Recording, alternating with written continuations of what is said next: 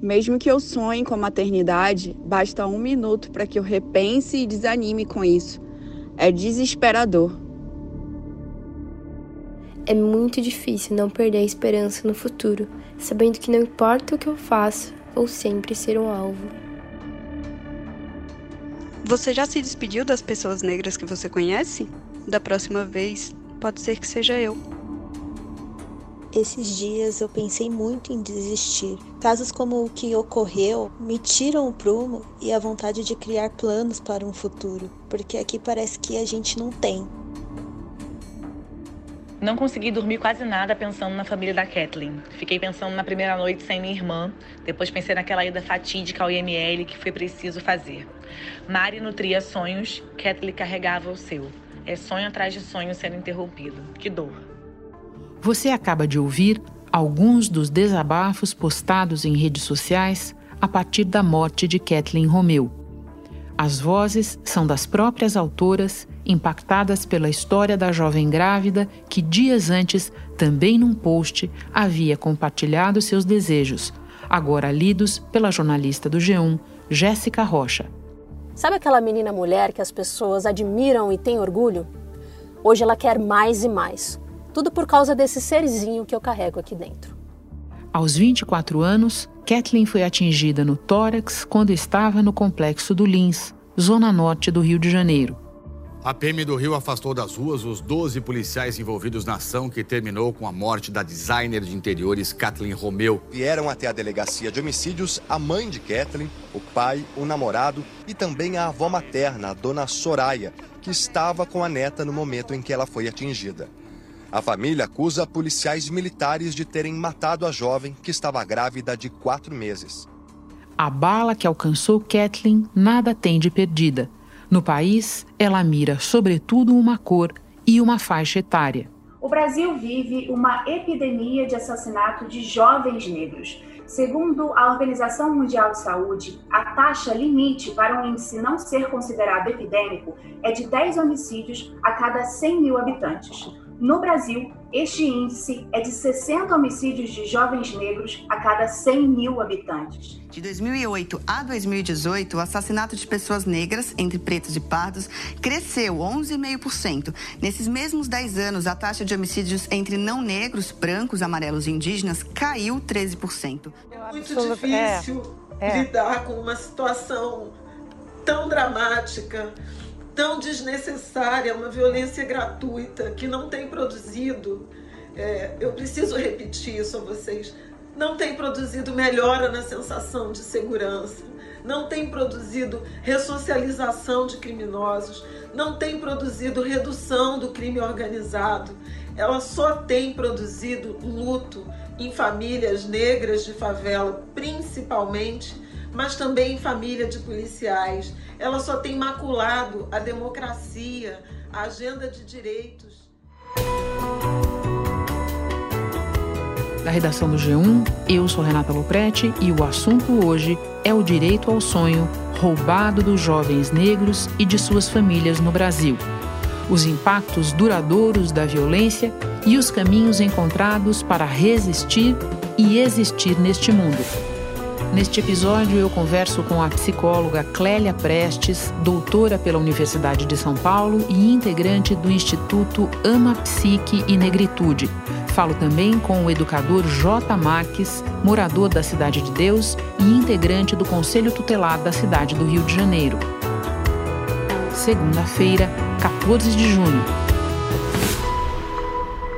Clélia, no início deste episódio, nós mostramos vozes de várias jovens negras comentando a morte da Kathleen, todas no sentido de descrença no futuro, dificuldade de planejar as mínimas coisas na vida, um desalento muito grande. Eu começo te perguntando: que impactos individuais e coletivos você enxerga numa história como essa, que vem, vamos lembrar, na sequência de outras tantas histórias assim. Os impactos individuais passam por uma, um ataque não só a um corpo de uma mulher negra, uma profissional, uma mãe, mas um ataque à nossa possibilidade de construir projetos de vida, é, confiança na garantia dos direitos, na promoção da saúde, o impacto na nossa possibilidade de projetar sonhos para nós e para os nossos, né, para as nossas. E isso se dá não apenas individualmente, no sentido de que eu tenho com essa notícia um receio, um estado de alerta constante é, que perpassa a minha, a minha produtividade, os meus afetos, a minha possibilidade de circular pela rua, de produzir conhecimento, e produz ainda um estado de alerta em que eu fico bastante apreensiva em relação às pessoas que eu amo, as pessoas que, que se parecem comigo com os grupos repetidamente atacados. Eu fui informada por todos que não foi troca de tiro. A polícia estava dentro de uma casa, viu os bandidos e atirou. Se a polícia estava dentro de uma casa, por que, que ela não olhou para a rua para ver quem estava passando? Durante o tiro, ela estava comigo. Durante o tiro, eu não sei como não estou baleada, porque eu me levantei e falei: gente, para de dar tiro, socorre a minha neta. Eles socorreram porque eu gritei, eles não queriam nem que eu fosse no, no carro com ela. Para te dar um exemplo bem prático, diante dessa notícia, nós não só ficamos abaladas né, com, com a crueldade desse acontecimento, como uma mãe pode ficar muito preocupada com a segurança de seu filho, sua filha. Eu queria te fazer uma pergunta específica sobre essa questão da maternidade, porque um elemento que se repetiu em muitos relatos que nós vimos nos últimos dias foi o de jovens dizendo que pensavam em abandonar o sonho de ser mãe um dia, exatamente pelo medo do que pode vir a acontecer com os seus filhos. Você pode falar mais sobre esse efeito do racismo e da violência dirigida contra jovens negras? Essa violência atinge não só a pessoa que diretamente sofreu né, o assassinato, a violência direta, mas ela atinge simbolicamente, ela passa a mensagem de que todas as vidas parecidas com aquela é, terão menos garantia de direito, menos direitos assegurados e que, portanto, eu também posso levar uma bala saindo à rua. Ele mostra que em 1814 pessoas morreram durante é, essas intervenções é, do Estado. Desse total, 78% eram pretas ou pardas, ou seja, mais de 1.400 pessoas. A Kathleen faz parte também de uma outra estatística. Ela é uma das 15 mulheres grávidas que foram baleadas aqui no Rio de Janeiro, segundo a plataforma Fogo Cruzado. Ao todo, oito morreram, incluindo a própria Kathleen. É muito comum ouvir pessoas negras na clínica, por exemplo, que é uma das minhas práticas, é muito comum ouvir pessoas negras falando de como estão o tempo todo em alerta. Homens negros, por exemplo, contando que precisam desviar de pessoas na rua para evitar passar pelo constrangimento de serem vistos como um perigo. Mulheres negras que, ao engravidar, não só comemoram, celebram a nova vida e o novo projeto familiar, mas também se preocupam com os dados de que são as mulheres negras as que mais morrem no parto, que as crianças negras também têm várias dificuldades ao nascer. Isso faz ainda com que mães negras tenham uma dupla situação para lidar, tanto a felicidade de ver seu filho crescendo, quanto a agonia de ver seu filho se transformando cada vez mais numa imagem que é passada como alvo, como perigo. Então, uma mãe, é, uma mãe de modo geral, vai dizer para o seu filho adolescente, quando ele sai de casa, Olha, leva o agasalho, leva o guarda-chuva. Uma mãe negra geralmente diz: leva o documento, não, não usa capuz, não corre na rua e, se houver uma briga, não participe, mesmo que seja para defender seu amigo injustiçado.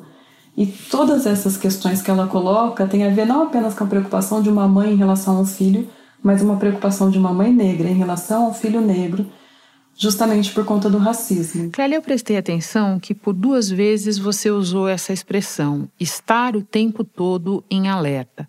A tua área principal de estudo é a saúde, então eu te peço que nos conte qual é o efeito sobre a saúde, efeito imediato e efeito de longo prazo, de você viver em permanente estado de alerta.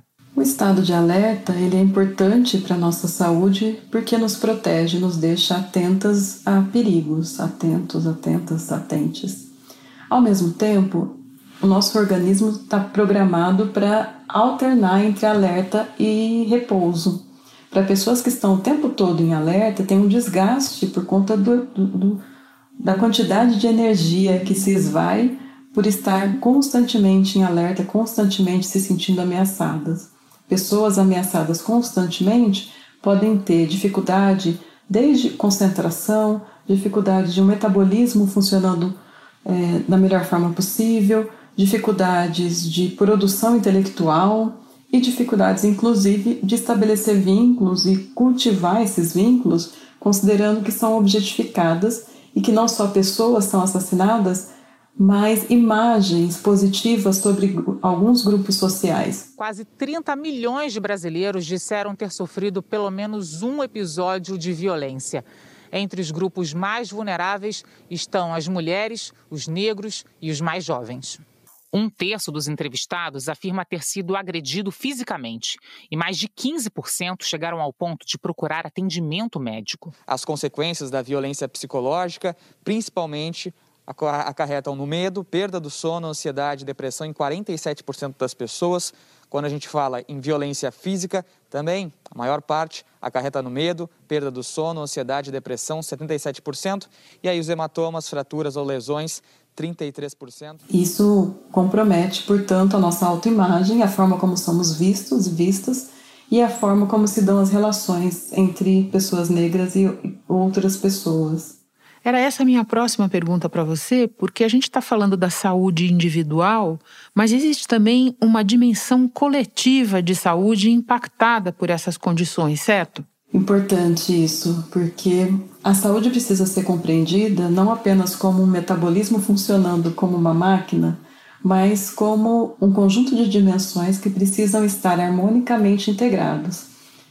Essas dimensões são tanto dos aspectos pessoais, e aí tanto os orgânicos quanto psíquicos, energéticos, mas também dimensões coletivas, ecológicas, cósmicas. Nesse sentido, Renata, a gente pode pensar como uma pessoa que tem o tempo todo pessoalmente, né, saúde, mas um contexto sociohistórico, um ambiente social de violência presente, ela está é, tentando conciliar uma condição pessoal de saúde com uma condição social de doença. Tanto quem sofre a violência tem prejuízos para a manutenção da sua saúde, quanto quem goza de uma saúde às custas de privilégio, às custas de exploração de outras pessoas, às custas do extermínio da natureza. Portanto, cabe uma reflexão sobre o que é a saúde, como alcançar a saúde, uma saúde que seja integrada à saúde de outras pessoas, à a saúde de outros seres. Vamos pensar na sociedade como se fosse um organismo. Um organismo, quando tem uma parte dele que ataca a si próprio, a gente chama de uma doença autoimune. O racismo no Brasil, a gente pode dizer que é uma doença autoimune, porque é uma forma de ataque à maioria da sua população e uma forma de funcionamento que não deixa saudável nem quem tem privilégios. Acho importante dizer que historicamente a população negra, enquanto foi alvo e ainda é alvo de violência, também produziu estratégias para garantir a saúde, que vem desde tecnologias de cuidado, práticas é, de promoção da saúde, resistências teóricas, resistências culturais, filosóficas, intelectuais, tudo isso justamente no sentido de não só permanecermos vivas, vivos, vives, mas também de podermos ter uma outra narrativa sobre nós, uma ressignificação das nossas produções, a possibilidade de construir projetos de vida, de construir sonhos e de realizá-los, assim como qualquer outra pessoa nessa sociedade, a possibilidade de sermos cidadãs, cidadãos Clélia, uma questão que me impressiona é a da autoridade como símbolo. O que a autoridade simboliza? Não é raro, e há muito tempo a gente vê é, que pessoas atingidas pela violência, grupos atingidos pela violência, considerem a autoridade distante, é, pouco empática em relação ao seu drama. Mas o que a gente vive hoje é uma coisa diferente, de um outro patamar. O presidente da República, por exemplo, jamais comentou ou lamentou os recentes e muitos casos de crianças mortas por balas ditas perdidas, outros casos que vieram antes do da Kathleen, o próprio caso dela. E o governador do Rio de Janeiro, por exemplo, passou dois dias até se manifestar e, quando se manifestou, nem mesmo citou toda a suspeita que paira sobre a atuação da polícia.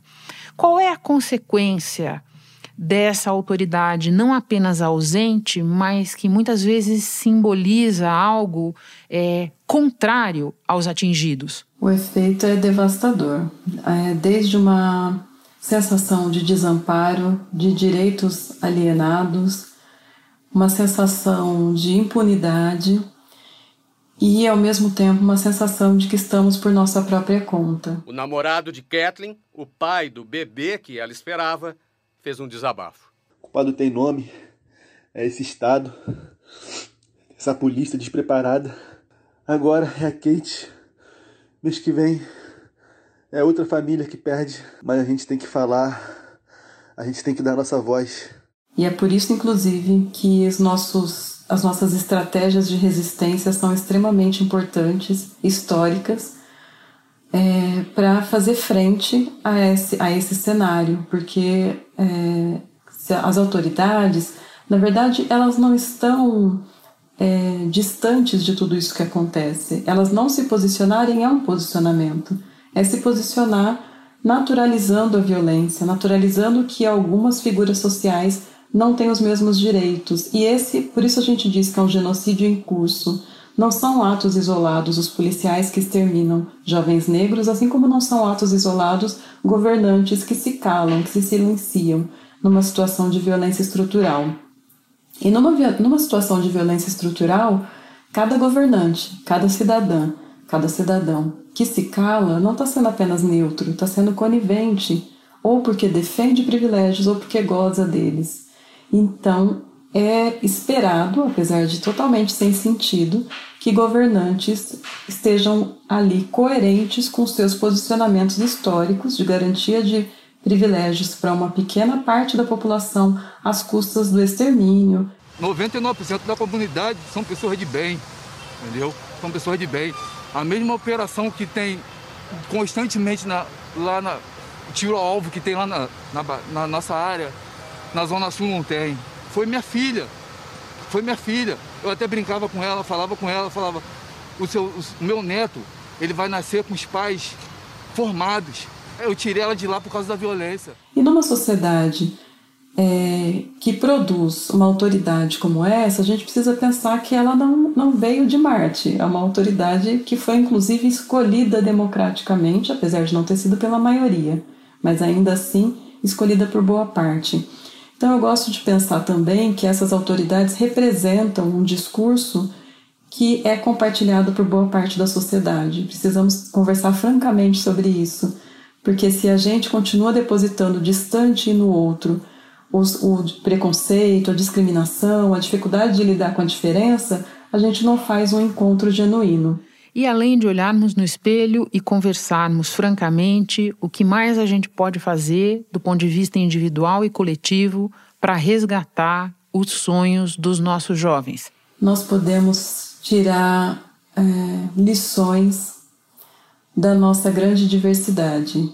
Eu acredito muito, Renata, que só haverá uma mudança social se nós tivermos a noção de que as alianças são necessárias não anulando as diferenças, porque elas inclusive são nossa riqueza, mas é, complementando né, com as nossas especificidades é, as diferenças em nome não da desigualdade, mas da diversidade. E com isso, nós poderemos, cada pessoa nessa sociedade, idealizar e realizar seus sonhos e, por que não, nos empenharmos na realização dos sonhos das outras pessoas. Bom, eu agora vou conversar com o educador J. Marques, mas antes te agradeço demais pela conversa, foi um aprendizado e um prazer. Bom trabalho para você. Obrigada, Renata, obrigada pela oportunidade. Espero que essa conversa reverbere e que as pessoas se comovam em direção à igualdade racial. Esperamos sim. Um abraço. Um abraço.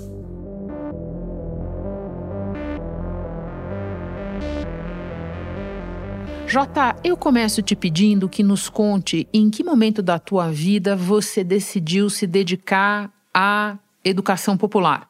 Eu costumo dizer que a educação popular é uma prática da vida, né? Além de ser uma metodologia ou uma forma de se pensar a educação. Prática da vida porque a educação popular ela se constrói a partir das nossas vivências, experiências, trajetórias, memórias. Eu tive, acho, o privilégio de ter contato com a educação popular muito cedo. Então, eu fui apresentado à educação popular pelo meu pai, nas suas ações com crianças e adolescentes em situação de rua. Naquela época era o Movimento Nacional de Meninos e Meninas de Rua, mas eu também tive é, a apresentação de uma outra perspectiva de educação popular a partir do mundo do trabalhador, acompanhando a minha mãe como cozinheira em diversas casas em que ela atuou no longo da sua vida. E ali, nesses espaços, eu entendi que a educação ela acontecia e transformava além dos espaços tradicionais de educação.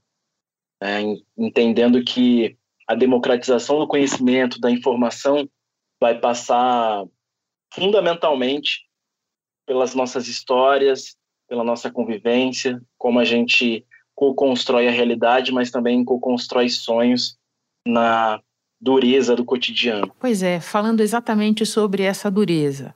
Nós fomos te procurar para conversar nesse episódio porque essa é uma conversa sobre resistência, sobre manter viva a capacidade de sonhar e de planejar e de produzir num ambiente muito adverso em que tudo parece jogar contra e as próprias políticas públicas é, ou não existem ou dão a impressão de atuar no sentido contrário no sentido do esmagamento e do extermínio. É por isso que eu quero perguntar se, na tua experiência de tantos anos, você entendeu e concluiu qual é o impacto dos projetos sociais e da educação popular no cotidiano, como você diz, no duro cotidiano das pessoas, das crianças e dos adolescentes que passaram pela tua mão. O que nós estamos vivendo nesse momento né, de pandemia revela para gente que se não fossem os projetos sociais, as atuações de coletivos e movimentos à margem dos direitos fundamentais, das garantias né, que o Estado deveria promover e nos apresentar, e além da pandemia, mas no curso da história brasileira, não fosse todo esse movimento que é feito de forma voluntária, muitas vezes, comunitária, é, eu acredito que o, o país ele estaria muito pior. E eu falo isso com toda tranquilidade e humildade, porque se não estivéssemos na linha de frente historicamente nas nossas favelas, periferias, subúrbios, quebradas, ou como cada um né, dá nome aos territórios marginalizados e vulnerabilizados, se não estivéssemos, a situação seria muito difícil, muito mais difícil. O que são esses projetos que são feitos de fato nessa dureza do cotidiano, mas que mais do que a dureza é a oportunidade do encontro, de um encontro que não é feito apenas para que as pessoas se conheçam, mas para que elas possam se reconhecer. E ali naquele instante que onde as nossas vidas tão semelhantes são atravessadas, nós começamos a construir outras perspectivas possíveis para as nossas vidas coletivas, a gente vai se alimentando de sonhos, de utopias, de outros caminhos que infelizmente o Estado não garante. Que ele faz a opção, né, historicamente, de como ele vai atuar, muitas vezes numa semi-presença. Eu não vou garantir o direito aqui e vou tirar um outro direito ali para que a gente fique sempre refém do sistema. A gente não quer resistir. A gente está sendo resiliente, mas quando nós estamos juntos e construindo alternativas, a gente está fazendo um outro movimento. Nós queremos existir e existir plenamente. E coletivamente, apesar de todas as durezas, nessa troca a gente existe, a gente se reconhece, a gente é inteiro finalmente. E tem alguma história específica a esse respeito que você gostaria de compartilhar conosco? Uma parte que marcou muito profundamente a minha trajetória como educador, como ativista, é, como sujeito, foi quando eu passei como professor no sistema socioeducativo. E eu falo porque esse espaço ele já está condicionado, seja pelas leis, seja pela história do Brasil, seja pela compreensão da sociedade, condicionado a dar errado. É como se ali fosse já a reunião dos problemas e nenhuma solução de fato está sendo apresentada e também não tem nenhuma perspectiva de que aquelas pessoas que lá estão, e no caso são adolescentes, possam é, reconduzir as suas vidas, alterar a sua trajetória.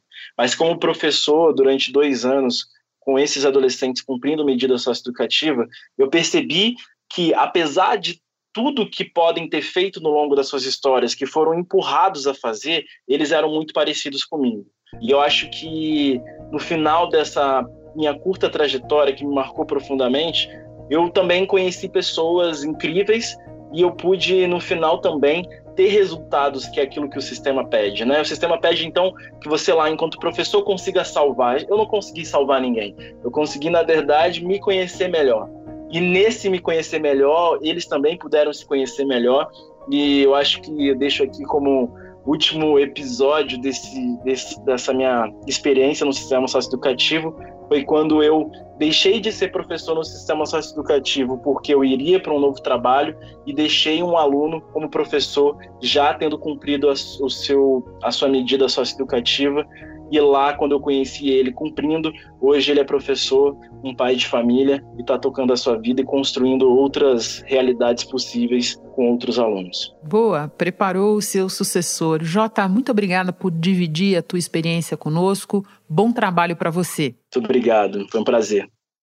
Antes de terminar, nosso agradecimento a Ariel Bentes, Michele Santos, Beatriz Sanz, Pan Ribeiro e Aniele Franco, que enviaram os áudios que você ouviu no início deste episódio.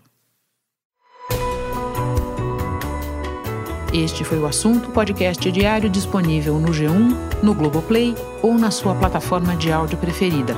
Vale a pena seguir o podcast na Amazon ou no Spotify, assinar no Apple Podcasts, se inscrever no Google Podcasts ou no Castbox e favoritar no Deezer. Assim, você recebe uma notificação sempre que tiver novo episódio. Eu sou Renata Loprete e fico por aqui. Até o próximo assunto.